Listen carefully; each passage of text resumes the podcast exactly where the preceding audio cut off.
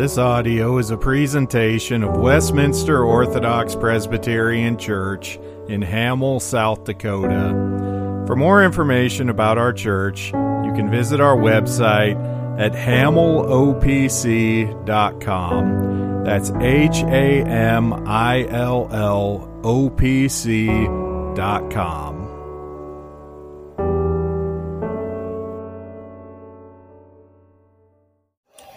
If you would please turn in your Bibles to Psalm 33.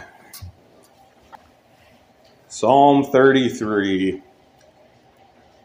Hear now the reading of God's holy and inerrant and inspired word. Rejoice in the Lord, O you righteous, for praise from the upright is beautiful. Praise the Lord with the harp Make melody to him with an instrument of ten strings. Sing to him a new song, play skillfully with a shout of joy.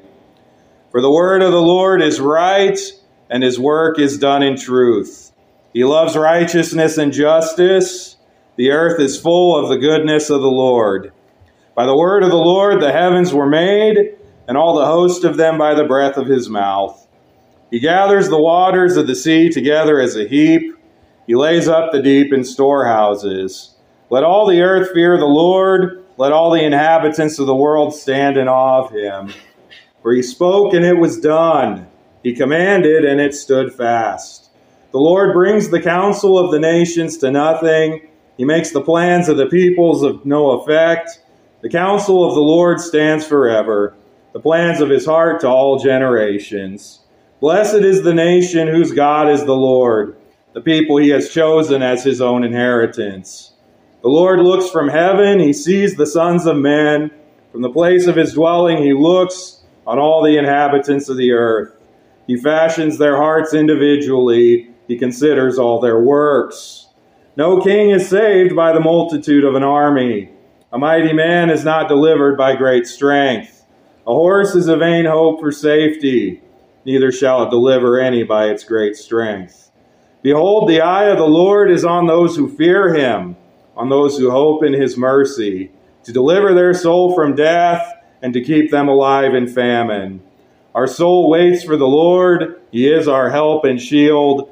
For our heart shall rejoice in him, because we have trusted in his holy name. Let your mercy, O Lord, be upon us, just as we hope in you. This is the word of the Lord. May He bless it in our hearing. Let us pray.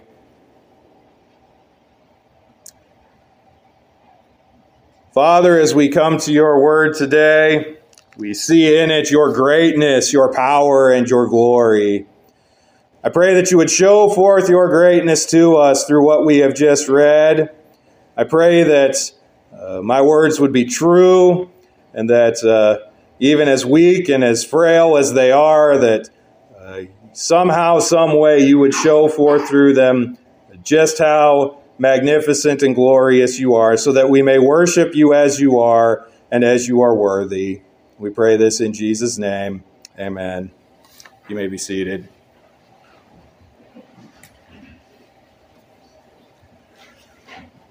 So, why do you worship God? I mean, you're here. That is what we are here for to worship God. You do it out of a sense of duty. It is good and right and in accordance with God's word and will for you to come here on the Lord's day and to worship God. That is all well and good and true. That duty is grounded in authority. God has authority to command us what to do and to command us to obey Him. But the problem with all relationships is that duty is often not enough to sustain them or to keep them well. Duty remains duty, and to abdicate good duties we have is wrong. But duty does not deal with our affections. Duty does not create love. It is a component of love. Love creates duty, but duty itself is not love. We can apply this to our human relationships.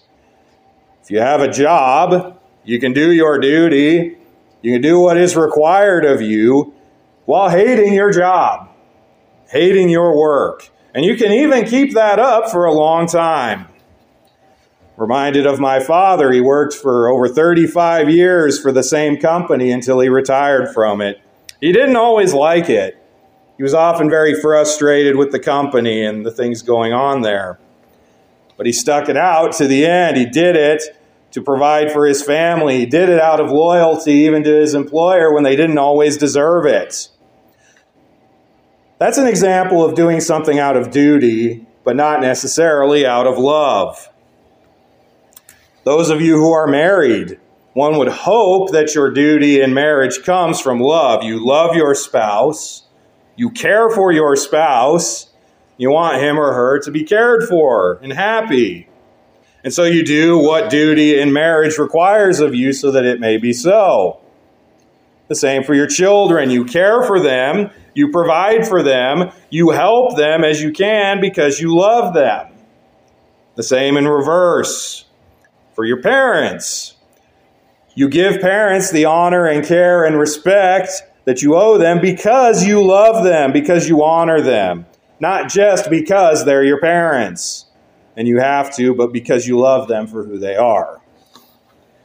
Now, what does all of this have to do with our worship of God? If we are Christians long enough, we can go through seasons where our affections don't align necessarily with our duties. We come to worship week in and week out, and we can find that our hearts may not really be in it. We do our duty, we're here because we're supposed to be here, but it's devoid of love and affection. And it is because we are prone to this that we need to be reminded early and often of the greatness of our God, of who He is and what He has done. When our worship becomes rote and dutiful and empty, it is often because we forget, we neglect who we worship and why. Now, there are many Psalms that could help us to reflect upon the greatness of God, and one that is particularly powerful in that regard is this one we have read, Psalm 33.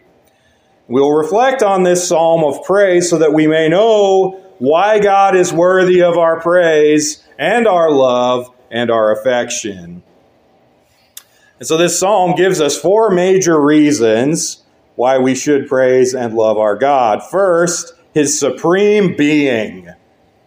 We praise our God because of who he is what he is like, his being and attributes. This is what we see in verses 1 through 5. Second, God's sublime creation. We praise God because of what he has made, the beauty and the glory of the earth and the good blessings in it, which we get to partake of. And we see this in verses 6 through 9. Third, we see God's steadfast providence. Not only did God make the world, He is sovereign over it. He rules and governs it down to the most minute of details. We see this in verses 10 through 17. And then, fourth and finally, God's saving deliverance. Not only has God made us, not only does He rule over us, He offers us salvation. Salvation. We see this in verses 18 through 22. So, first, we will look at God's supreme being in the first five verses of this psalm. Now, this psalm opens with a call to worship, a call to praise God with shouts and new songs and with all kinds of instruments. It is a loud and enthusiastic and powerful picture of worship in these opening verses in verses 1 through 3. And then in verses 4 and 5, we get several reasons why this ought to be done. First, we see that the word of the Lord is right. We see that at the beginning of verse 4. Or other translations say upright. His words are true. We give God this praise, we give God this rejoicing. All we sing his praises, we make these melodies. We do this. One reason we do this is because the Lord's words are true. They are unchangeable. They are reliable. They cannot fail. God speaks things, and because God has spoken them, they are. It is by these words that God created the heavens and the earth. We will look at that in a moment. But just as God is eternal and he is immutable, he is unchangeable, so too is his word. If he says something, it will come to pass, and it does come to pass. If he makes a promise, it will be kept with absolute certainty. God is all powerful, and as such, nothing can thwart his words, nothing can change them, nothing can overcome them. But second, and similarly, we see that his work is done in truth, in faithfulness. Not only are God's words guaranteed, but so too are his acts and deeds. What he purposes comes to pass.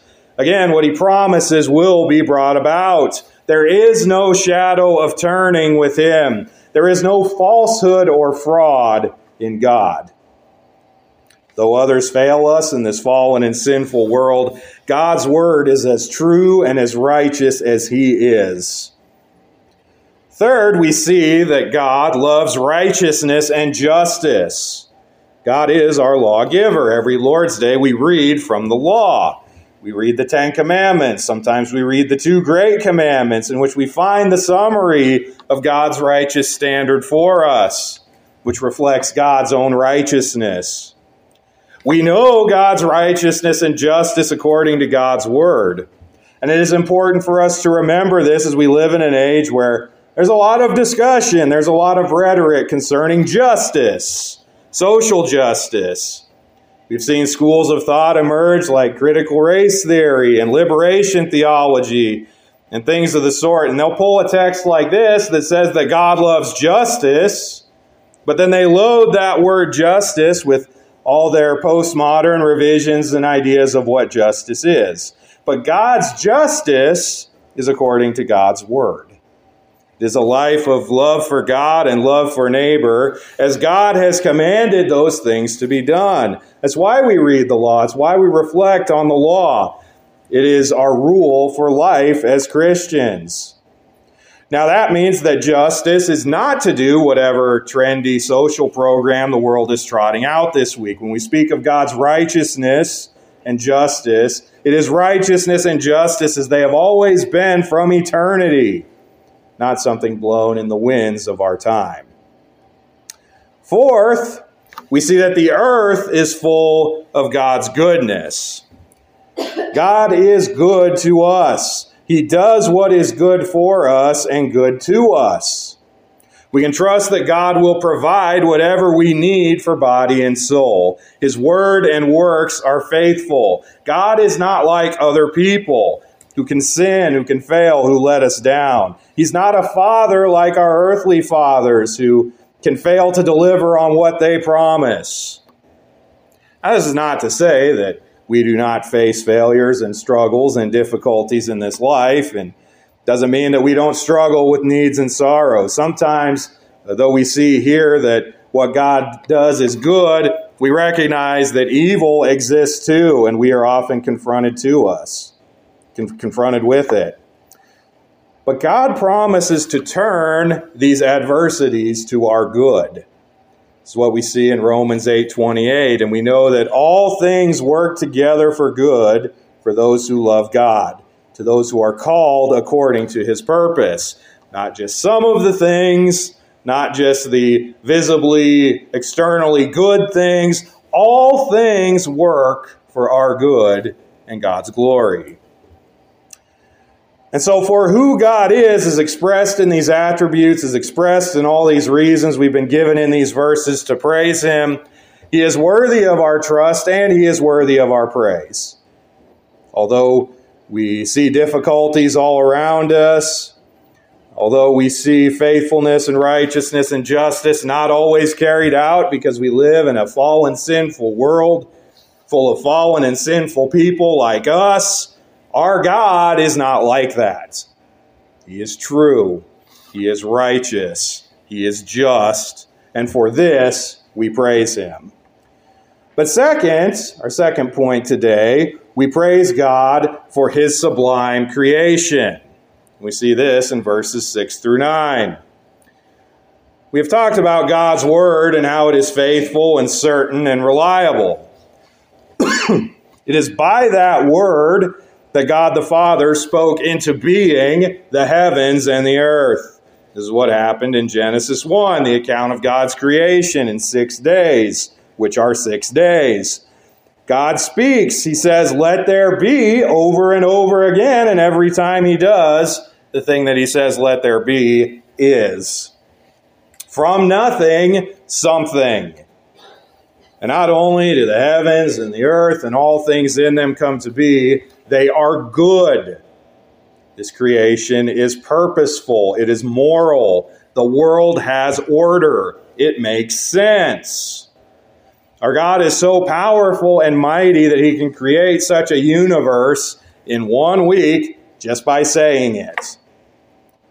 Now, this can be a heavy lift for people in our day. We have ideas like Darwinian evolution, which says that there's too much to creation, there's too much to earth. It could not have been spoken into being so quickly. It would have taken millions or billions of years to come to be, and so it must have evolved over millions or billions of years in such a naturalistic and materialistic perspective, the world has to account for itself because there is no supernatural. They would believe in no God that could make such a thing. But to us, we know and believe and confess an almighty, eternal, all powerful God who made and transcends and rules over nature and can make it and form it to his will. There is no scientific problem with creation. There is a more fundamental problem in that people reject the knowledge and even the possibility of this God who is above and beyond our limited understanding. But not only did God create the heavens, all of the sky and the stars, all of that, He created the hosts of heaven. He created the angels. He created the spiritual realm. And again, by speaking it. He does it with a breath, as the psalm says in verse 6. Now, as I've said before, this Hebrew word for breath, it can also mean spirit. And in fact, some translations here in Psalm 33 say spirit. Now, what this helps to do is it helps to underscore, among other things, the Trinitarian nature of creation. God the Father speaks, He decrees, the Son does the work of creation, the Holy Spirit gives life to creation. But we also see in this God's power the kind of things uh, that though we as people are builders and creators with our limited power, we could never hope to match. These are the kinds of things that God does effortlessly with words, with breath. You see that God created the seas. We see this in verse 7. He gathers them as a heap. He rules over them completely and causes them to move as they move. Have you ever been to the ocean? Have you ever looked out upon it? We lived near the Pacific in Southern California for three years when I was in seminary. In fact, our church there met in a chapel right there on the beach, so we would see it about every week. And every time I would see the ocean, I would be taken at just how big it is. All the creatures in it. We would sometimes see dolphins and birds and even occasionally whales. We'd see the way the tides go in and come out, the way the ocean influences the weather, the winds and the rain. We'd see the currents. We'd see the ocean in various ways constantly moving, the waters going from one place to another. And the ocean is so vast and deep that even with all our technology that we have, we have still explored very little of it. We discover new species in the ocean all the time. It's so deep, we can't get to the bottom. And God created it by His Word and rules over it all. Because God created all things by mere speaking and so powerfully rules over and commands all of them, there is only one proper response, and we get that in verse 8. Let the earth fear the Lord. Let all the inhabitants of the world stand in awe of him. Now, note here that a distinction is not made between God's people and others. Everyone owes worship, everyone owes honor to God, even if they refuse to acknowledge it. Because God created us, He owns us, and we owe Him. Romans 1 tells us that because of God's great works in creation, which display his power and his glory, all of mankind are without excuse. The clay has no right to say to the potter, Why did you make me thus? Who are we and what are we compared to an almighty God who creates the world and everything in it with words? And verse 9 sums this up for us. For he spoke and it was done. He commanded, and it stood fast. God has done it. He made all things, and yet that is not all that He does. For having looked at how we praise God for His being and His attributes, and then for His works of creation, we now turn to our third reason we praise Him His steadfast providence in verses 10 through 17. We see in the middle section of this psalm how God rules everything according to his counsel. God has decreed all things that will come to pass from the beginning to the end. Now, this includes what happens in nations, in politics. We read in verse 10 that the Lord brings the counsel of the nations to nothing. He makes the plans of the peoples of no effect. Man is a political creature. Through our machinations, we attempt to rule and fix the world by political and governmental means. We're now getting to where a presidential election cycle is starting to ramp up. We have a lot of candidates and a lot to sort out over the coming months. But even as we think that we can rule the world or fix the world in this way, God is sovereign over the governments of man. We read in Romans chapter 13 that there is no authority but that which God has established. Now, that includes, and this can be difficult for us to swallow, but that includes even wicked and godless rulers. He can raise up wicked kings in judgment to accomplish his purposes. How often in the Old Testament do we see pagan kings doing the Lord's will, chastening his people and bringing about God's purposes even if they won't acknowledge them? Even if we live in a wicked nation with wicked leaders, God is sovereign over this. He doesn't stop being in control just because things aren't going our way. Now, this does not mean that we should ignore government or politics or be indifferent to them. Far from it. The stakes in the political are often moral, determining whether society will operate according to good or according to evil, and we should do what we can according or towards a just and good society according to God's law. But we do not have to fret or despair or obsess with the political because we know that God is in control even there. His plans and purposes, even for kings and nations, will stand. We see that God's counsel cannot fail. Verse 11 tells us that it stands forever to all generations. There is nowhere and there are no people to whom it does not reach. And then in verse 12, we get a blessing for the nation whose God is the Lord. Now, this verse comes up a lot around patriotic holidays and the like, as though it applies specifically to the U.S. Now, at the time of the writing of this psalm, there was exactly one nation whose God was the Lord. That was Israel. So, what does this verse mean for us and for now? Who is the nation whose God is the Lord? Is it or can it be our nation? A particular nation on this earth? Now, in certain ways, God does favor nations who do and promote what is pleasing in His sight, and He judges those who promote evil. That's real, that's true, that happens. We can observe that all throughout history.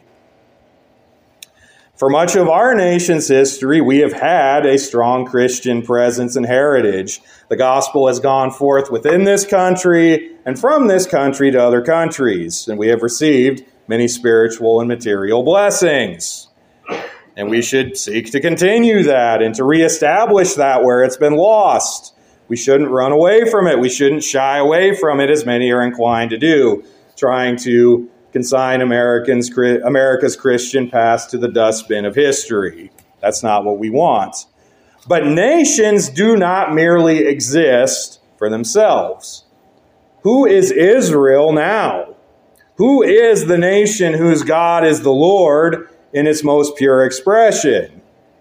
It is the holy nation, the chosen people, the royal priesthood of 1 Peter 2 9, Christ's church. In Romans 11, we read that Israel is God's people, the church, a tree with branches. Some are natural branches of Israel. Those are of the line of Abraham. Others are the Gentiles, the branches that are grafted in. The resulting people is the church, is the holy nation. The Israel of God, as Galatians chapter 6 calls it. These are the people chosen for God's inheritance. Earthly nations, even the most righteous and godly, and we want righteous and godly nations, are just a shadow of this.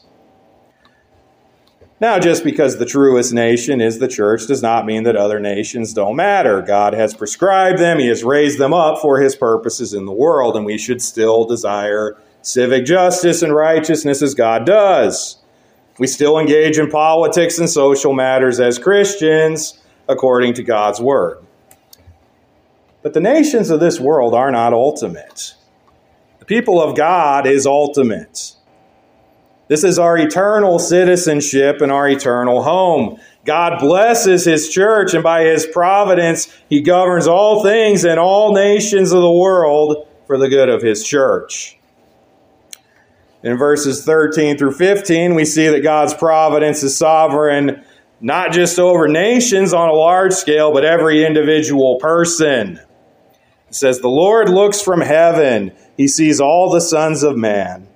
From the place of his dwelling, he looks on all the inhabitants of the earth. He fashions their hearts individually, he considers all their works.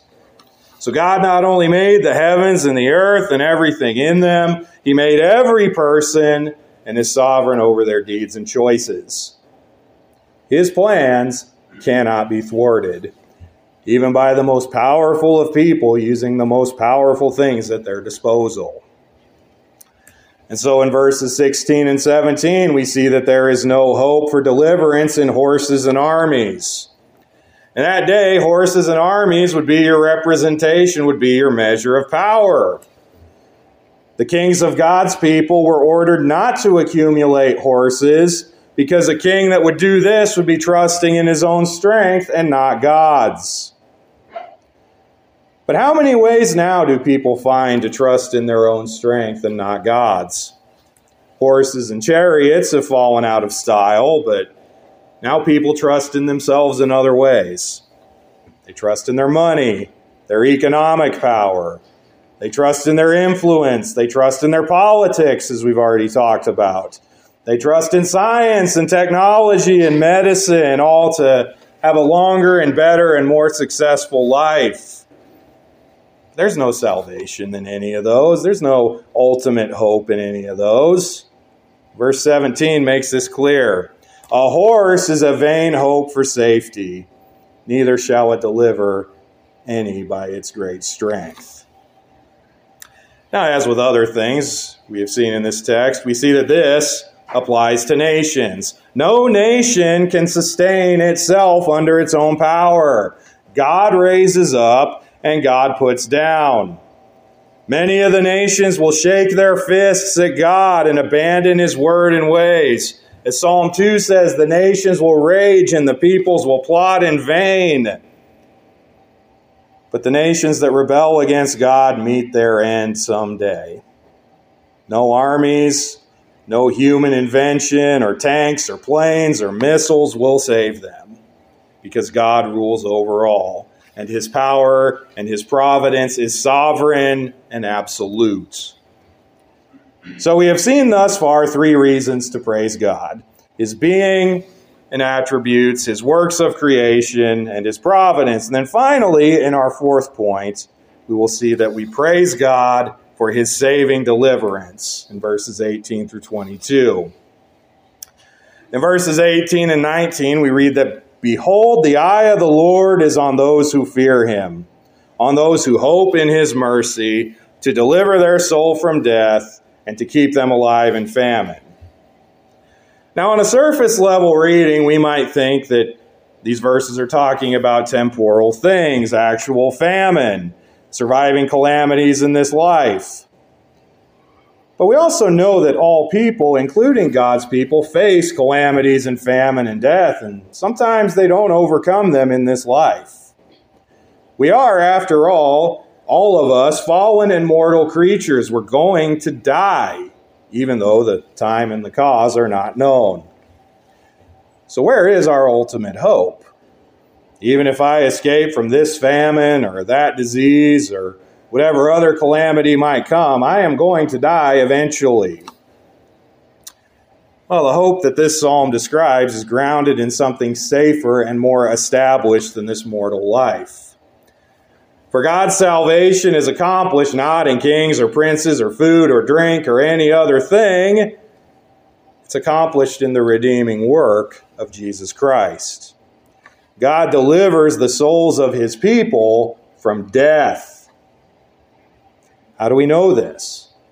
We know this because he delivered Jesus Christ from death as the first fruits of our resurrection. Jesus suffered and died righteously without sin to make atonement for our sins. But if he had stayed dead, there would be no reason to hope in a life to come. And yet on the third day, Jesus rose again. And so, although we may face death or other calamities in this life, because the Father raised Christ, we can have confidence that God will also raise us, his children, on the last day. This gospel truth is to be received by faith, and this is what we see in these final verses. Our soul waits for the Lord. He is our help and our shield. For our heart shall rejoice in him because we have trusted in his holy name. Let your mercy, O Lord, be upon us, just as we hope in you.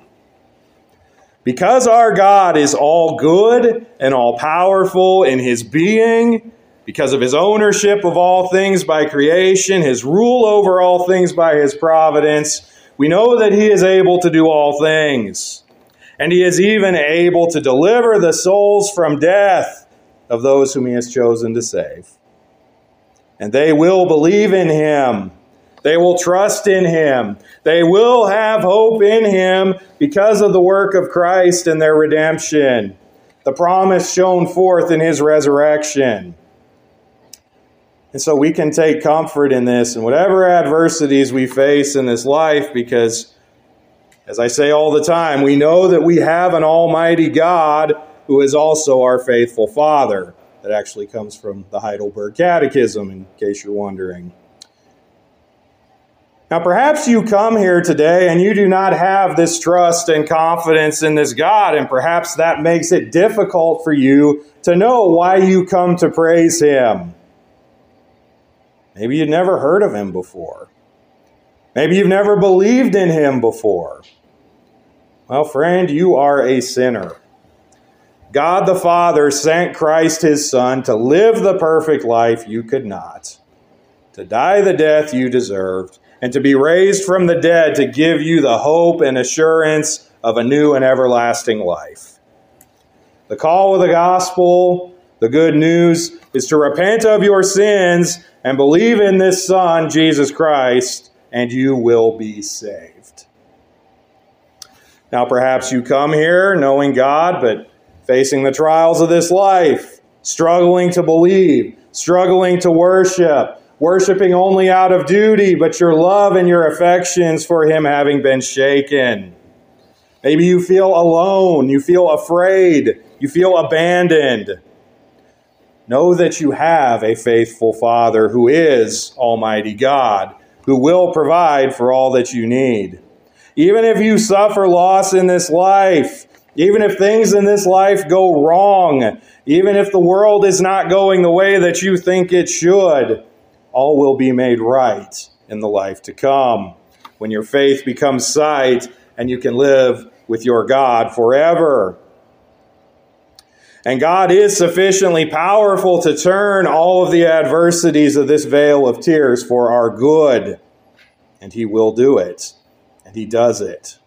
He works all things together for the good of those who love him. Do not despair. Do not lose heart. Know that God is with you and for you. And because of that, worship him with your whole heart. Worship him not just out of duty, but out of love. And so let all of us believe and trust in our Almighty God and praise him, for he is worthy. Let us pray. Father, we thank you for this word that you have given us, this psalm of praise. It gives us so many reasons why you are worthy of our praise, and so many things that we can only even begin to comprehend that we only scratch the surface of because we are so weak and so limited. I pray that you would strengthen our faith, that our hearts would truly love you, and that we would Uh, serve you and worship you not merely out of duty or compulsion, but because we love you and because we know that you have loved us and you work all things for our good. I pray that because of these glorious truths, we would be salt and light to the world around us, taking the good news to those who have not heard. We pray all of this in Jesus' name. Amen.